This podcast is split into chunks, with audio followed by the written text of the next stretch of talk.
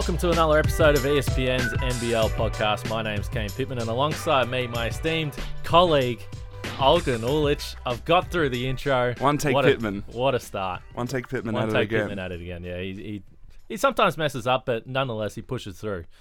Uh, I mentioned last week, Olgs, no basketball, the FIBA break. I didn't know what to do with my spare time. Basketball was back. We were at a couple of live games, and I think it was as fascinating as what we thought it was going to be. I've got the ladder in front of me right now, and I think we are in for some genuine chaos. Melbourne still looks like Melbourne. Southeast Melbourne is What is that? Is that bad? um it's it's not great. Yeah. yeah. It's not bad though. Mm. But it's not ideal. Um and it's also not too hopeful right now. Mm. And I think we saw that in Dean's press conference too, but we don't have to talk about them all the time because we talk about them all the time. Um, but yeah, Southeast Melbourne looks cool. We saw Cairns look like Cairns, which is apparently like they're a good team. New Zealand apparently a really good team. They just have exceeded all of the expectations we had. They made us look stupid. They did. And the thing I like about Cairns specifically, Adam Ford, who I would say with most coaches in the league, he's about as must watch with his press conferences because I don't think we're. Matt Walsh is in here uh, helping us put together this fine podcast. I don't think we're allowed to swear, are we, Walshy? Is that probably not preferred? Two a year. I'll just say no BS. There's no BS Yeah. with Fordy in the. Uh, he does. He swears from time to time in his press conferences, but I think he's got buy-in. And if you compare the two characteristics of this Cairns team and the New Zealand team, they both seem to have immediate buy-in, and perhaps more importantly, they look like they nailed the imports. Yeah, and that's like the we've noticed that's the key across every team, um, especially in a year that I think we mentioned this already. It's not a great import year um, across the board. I, I don't think relative to some previous years, um, but honestly, like DJ Hogue is that we knew he was coming in to be the guy offensively. Turns out he's also the guy defensively too. I'm still not sold on where Tahjere McCall fits on this team moving forward and you know where he's most effective. I'm sure they'll figure that out. But Shannon Scott, it looks unreal. There'd be so there are so many teams out there who would love to have Shannon Scott on their team. Um, I think Adam Ford pointed it out at the end of his press conference. He had 10 assists, zero turnovers um, in their game, and it's he is so effective. They're, they, I, I was trying to figure out why we were so low on them because they have obviously exceeded the expectations. We thought they would be one of those bottom three teams. Um, obviously, we weren't banking on an MVP sort of season from Keanu Pinder. We did not realize that was going to happen. Uh, we didn't think Sam Waardenburg would come out and make such an impact as a rookie. Um, but I think we also just underestimated the talent across the board. A lot of those guys are just really talented. They can shoot the hell out of it, and they guard really, really well. Shannon Scott. So I pulled this up just as you were talking there. So his assist to turnover ratio is insane. What is it? Well, he's got 67 assists in the season, 15 turnovers. So he's number one in the league for total assists, but he's also well down the list in Yeah. terms of uh, total turnovers. Sorry, I actually uh, stole one from him there. He's 14 turnovers, even better. So, Yeah. yeah, he just doesn't turn the ball over. And it, I actually, the Cairns started the season relatively well, but I think we still had a watch on him. I think we both discussed, okay, you're playing this crazy up and down style. Turnovers were pretty high. And McCall's a, a little bit, you know, to blame there. He's he is a high turnover guy, but I also think that it's been unfortunate that he's been asked to play out of his ideal role. Which, to your point, where does Tahjere McCall fit? I think he fits now because of the guys that are around him, and because this team actually also plays defense. So That's the key. The key is the defense. They're so switchy, especially in those lineups that has Majok Deng instead of Sam Waardenburg. Hmm. They are so switchy. They can guard any team, and I think that's the key. We didn't think that that would be sustainable, but it looks like it is. Yeah, and then the offensive stuff settled down as soon as Shannon Scott came in to start. Yeah. So they just settle into games. He doesn't make mistakes, and then they've got the shooting. So to your point about the Waardenburg stuff, unintentional segue, which is just beautiful stuff. Teamwork. But the Pinder Hogue combination, 432 possessions they've played. The defensive rating is 95.1. So so that is that would be the best in the league by a mile if you extended that over you know five man lineups. That's that's really really good stuff. They are playing defense when those two are on the floor.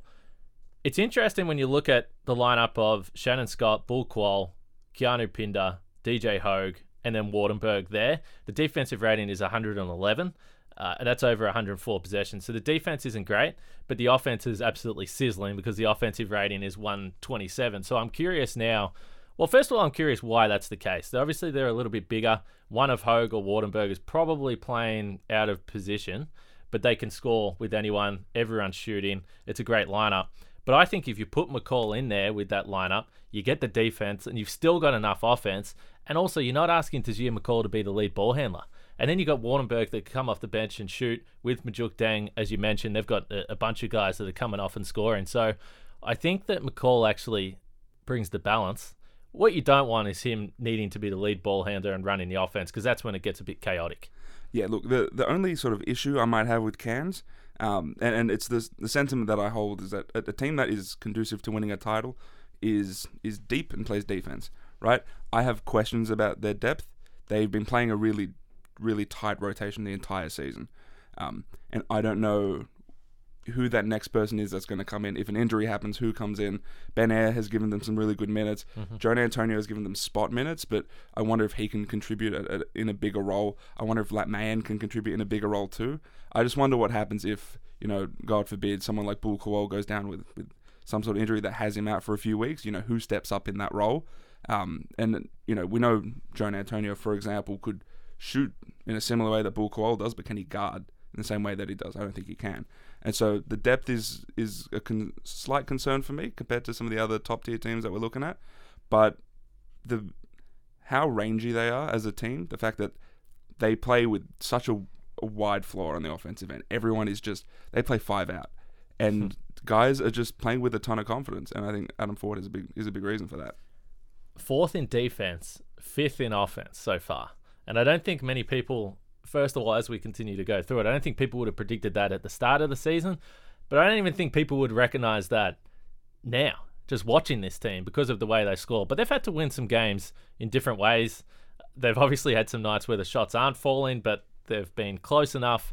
Um, so Cairns is fascinating, but the fact that they're playing defense to me uh, does actually make it look more real and more sustainable than perhaps we thought in the first uh, sort of two to three weeks of the season. Have you had a look at New Zealand? I mean, I've, I've been watching NBL games. Yes.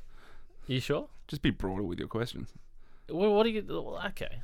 Listen. Like this, like the country of New Zealand. I don't want to tell you. I don't want to tell you Come what on, to specifically talk about. So I just give you a, just a lead in to talk about the New Zealand Breakers, and now you're throwing it back at me. So do you want me to ask something specific? Um, no, look, New Zealand is very cool. I've spoken about it the entire time.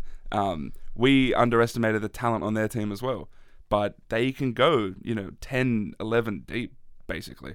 Mm. Um, they have a ton of creators. Will McDowell White is looking more uncomf- more comfortable every single game. The connection he has with Dererk Pardon is really, really cool. Dererk Pardon rolls so hard, and he knows he's going to get the ball. Um, you look at Isaiah Le'afa, and at the end of that Tasmania game, you know, he had those those crazy eyes. But you you need that. This team is playing with this level of confidence that is unparalleled in this league. Mody Maor has a is a big reason for that for that team too. Um, but again, like you said, it's a lot of it is just nailing the imports, and I think they've nailed their imports. If we look at the standings right now, just on that point about the imports, so Illawarra have had zero luck. We'll get into the Hawks a little bit. They have made a roster change, but zero luck with the imports. Yeah. And maybe zero luck, maybe their own doing. Probably a bit of both, but nonetheless, they haven't got great production from imports. Brisbane have already made an import change. Melbourne has already made an import change. We'll see what happens moving forward with them. And then you've got Adelaide, who's made an import change. So there's your bottom four. It's not. It's not a ah. coincidence. No, not at all. Wow, I didn't realize they were the bottom four. Neither did I. But as I started going through it, I realized that it worked. Yeah, and and look, they they just it's and it's, it's a weird one because imports are really it's it's a volatile scouting system. You don't like Jordan Caroline, for example, was like a, a really solid shooter in his previous team. He made an impact at a decent level. Came here, he just it, this league just wasn't for him. He just couldn't be effective here, and unfortunately, that's just that just happens from time. We, we've seen that with guys in that position. Um, you know, George King again, like the skill set I really like. I think that skill set could fit on a bunch of teams. Just didn't fit on that team it's it's a weird, it's a volatile system trying to recruit imports. Before we continue, I, I, you spoke about New Zealand, and I just want to get something off my chest. So, The Tasmanian fan throws the clapper onto the court. He's banned for life, I believe. Well, I don't know. It was They're taking his his. Oh, I don't, the wording was weird. His membership's been taken away yeah. for life, presumably. Also, big ups to, to Felix von Hofe for playing the apologetics game and trying to say that he, this this fan was so enthusiastic. I don't know. I think That his Felix should have just clapper gone just- in. His clapper just fell on the court because he was so excited for his team. defending in the end, uh, Felix defending the, the throwing of the clapper onto the court. I don't I don't think he deserves congratulations for that. But anyway, my, my point is that these clappers. So this is, I'm starting to get into the point in life where sometimes you have old man takes, I know where you're going with this. and so to me, if you give people a children's toy, you open up the opportunity for them to act like babies. okay, Get rid of the clappers. I'm. Look, so we're not. We don't work in teams. We don't need to drive up. You know. you know, fan engagement. But anytime I hear an MC person um, yell like, "Let's get louder," I'm like, "No, I'm just trying to do my job." I don't want that. Like again, I appreciate it. I appreciate their job and what a fan must Mm. do in order to, to help a team. But no, stop that. All right, so we're both in agreement there, and you're actually younger than me, so that's even sadder for you. That's good for me. You're a grumpy old man, Oggs. I know. All right, let's let's talk about. Uh, well, actually, let's go to the Illawarra before we move on. So, Michael Frazier II, Yeah. a familiar name for Australian basketball fans. Not a great run in Perth last year, and just an incredibly awkward situation The most awkward. with John O'Brown. He's there. He's on the bench. He's practicing with the team. Everyone knows that they want Michael Frazier to be replaced. There's this hamstring injury. He's on the sidelines. They can't get the contract through. Can't get clearance from the club over in Russia. So Michael Frazier's just back for a couple of awkward games. Perth missed the playoffs, but now he's staying in the league, and I think he is genuinely someone people want to see do well because I think people felt bad for him last season. But what is going on in Illawarra? Heartbreak on the weekend. The Kings beat them at the buzzer. They can't catch a break. But what what's going on with the Hawks? Well, so firstly, their luck is horrendous. Mm. Um, it wasn't just the game against the Sydney Kings, in which if you play that a thousand times over, does Tim Coenraad miss those two free throws again? Andrew Gaze, by the way, if I can call out Andrew Gaze, Go it, do it. Uh, out of all the commentator jinxes I've seen in my time, Tim Coenraad goes and hits the first two free throws, and we got the reverse angle on the broadcast. Nothing but net. Beautiful. Ice in his veins. Spectacular looking free throws. Tim Coenraad's been through it all. He doesn't care about the moment. He's going to knock down the two free throws. He gets back to the line. He only needs to hit one. and Gazy has already called out the fact that he's he is not concerned about this moment. And then you hear Gazy as the free throw comes out of the hand, you hear him go, "Oh," because, it- because it's off, and he misses the first one. Then he misses the second one, and Brucey wins the game. So Gazy, a veteran caller, legendary basketball figure, that was an all-time jinx. Bad, very bad. Um, look, again, played a thousand times over. Tim Coenraad is not missing those two free throws, and then Shaun Bruce isn't hitting a tough shot in the corner with his feet just behind the line. What's KD like? Foot on the line? Was it on the line? Was it not? I like. I don't think it was. I don't think either. Yeah. Um, lucky he wears whatever size shoes he wears as opposed Shorter, to it's KD. wears- smaller feet than KD, I would imagine. This is correct. Yeah. Um, that doesn't happen again. And they've just, so they've just had the worst luck. Uh, that the game against Melbourne, they went to double overtime. XRM hitting some wild shots as well. Hmm. like they've they've had games just in their hands that they've just lost for reasons that are almost outside of their control. Just like absurd moments. Um, and then put on top of that the injuries that they've had to go through. Uh, Justin Robinson, Daniel Grida, they've just not had a great run here. And now Peyton Siva has a calf issue. It's just not great. Um, but it it also doesn't help when, and so I feel horrible for you know Jacob Jackomas, who first year head coach, re- really good head coach, but just doesn't have the pieces in front of him to be effective at his job. I think I feel bad for the players as well, who just who are obviously trying their best and, it's just not working out.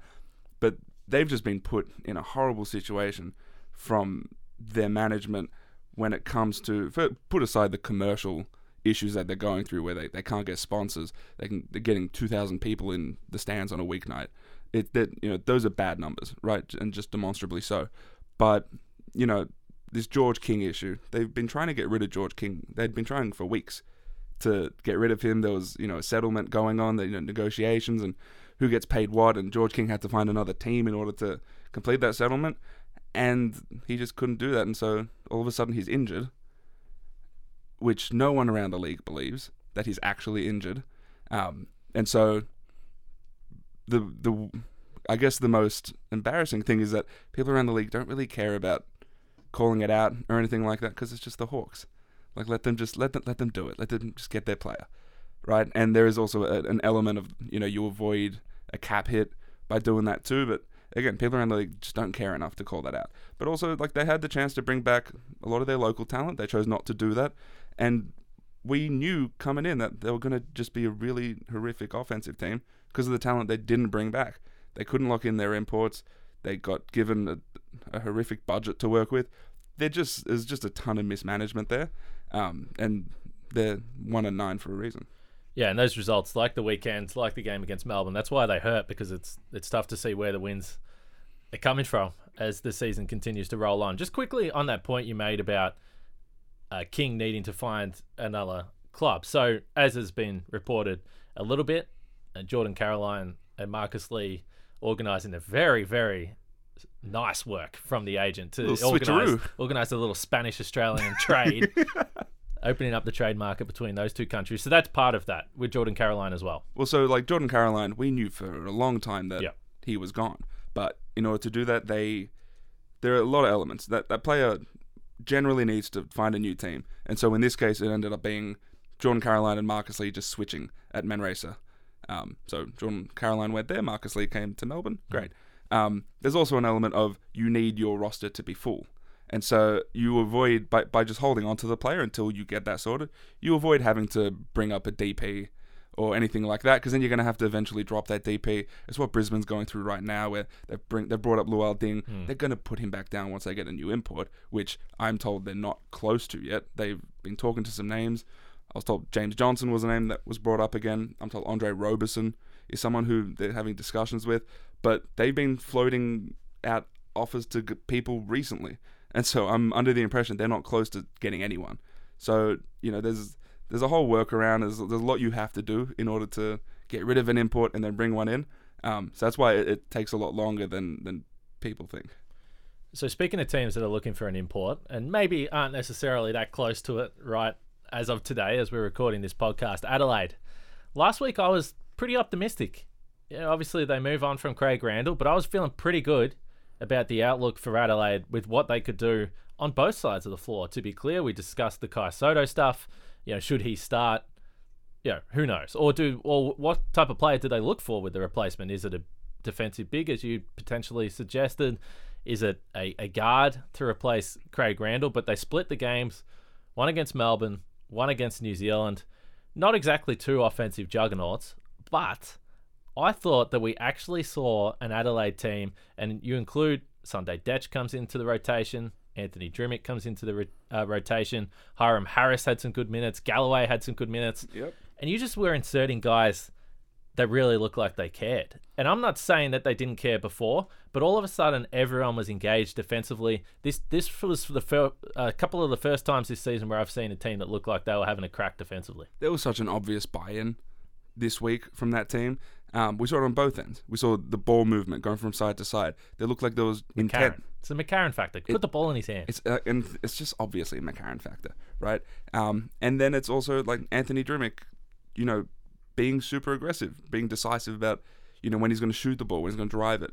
Um, there was at least at, from the second half of that game against Melbourne, and then going into that game against New Zealand, it was there was like an intent to get the ball to Robert Franks as well, which we had been calling for this entire time. He's obviously their best offensive weapon. He can be super efficient when you throw it in uh, down to him in the low block, and he draws just a ton of attention. And so, you know, why weren't they doing that a lot before? Obviously, because they had Craig Randall, and Craig Randall needs his shots.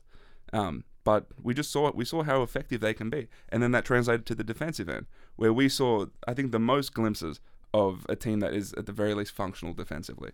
Uh, they are statistically the worst defensive team in the league, um, and they look like they made some strides.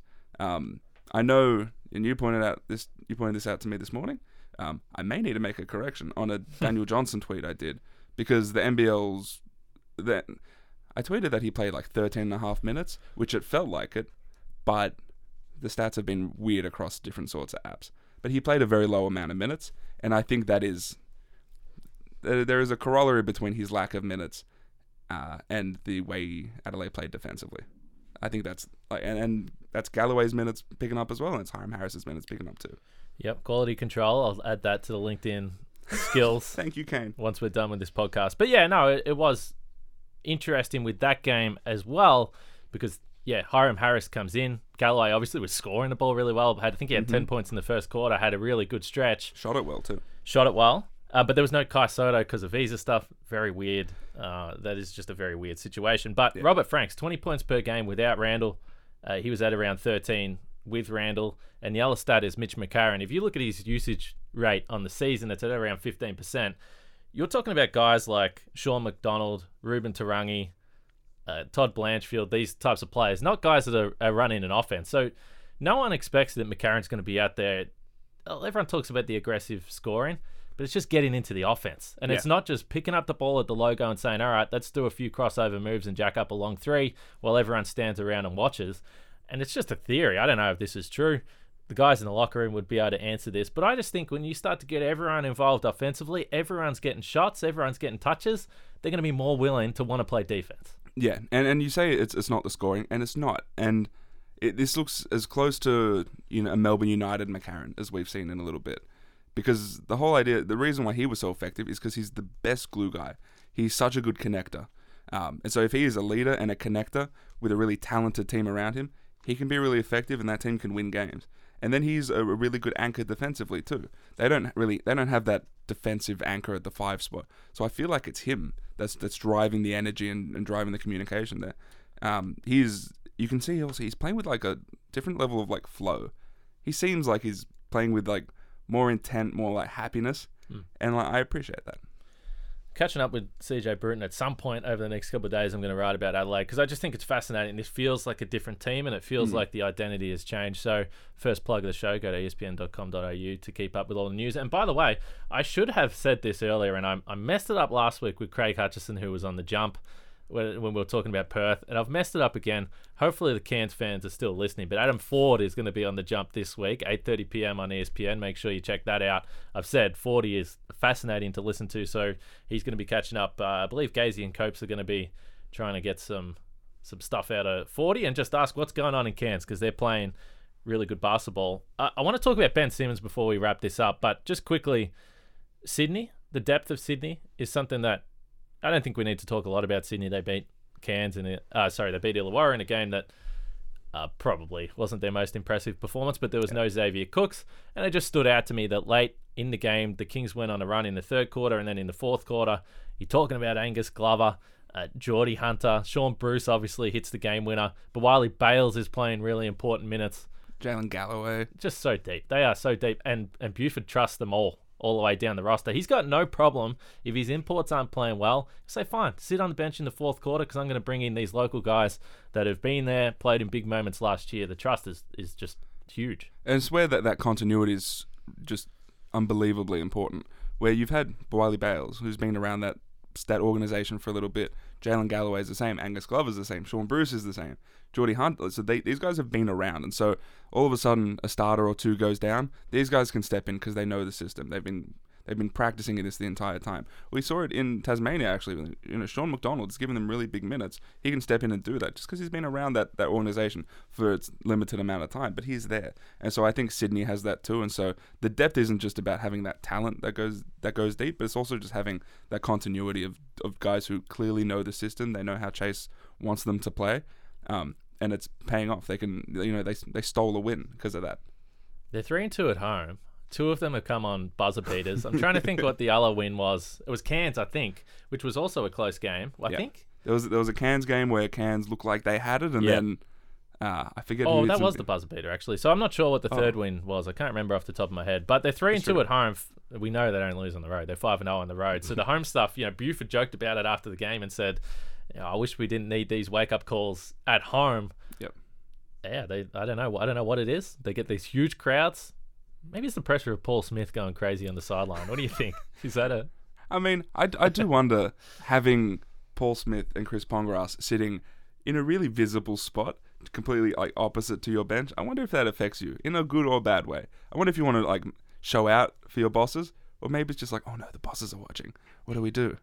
I don't know. Well, Brucey was shot that ball close enough to Paul that he would have been able to smell Paul's breath as the shot was getting up. So that's uh, that's some pressure in front of the boss right there. Uh, ben Simmons, what have we seen? He's back. He's back, baby. We're calling it.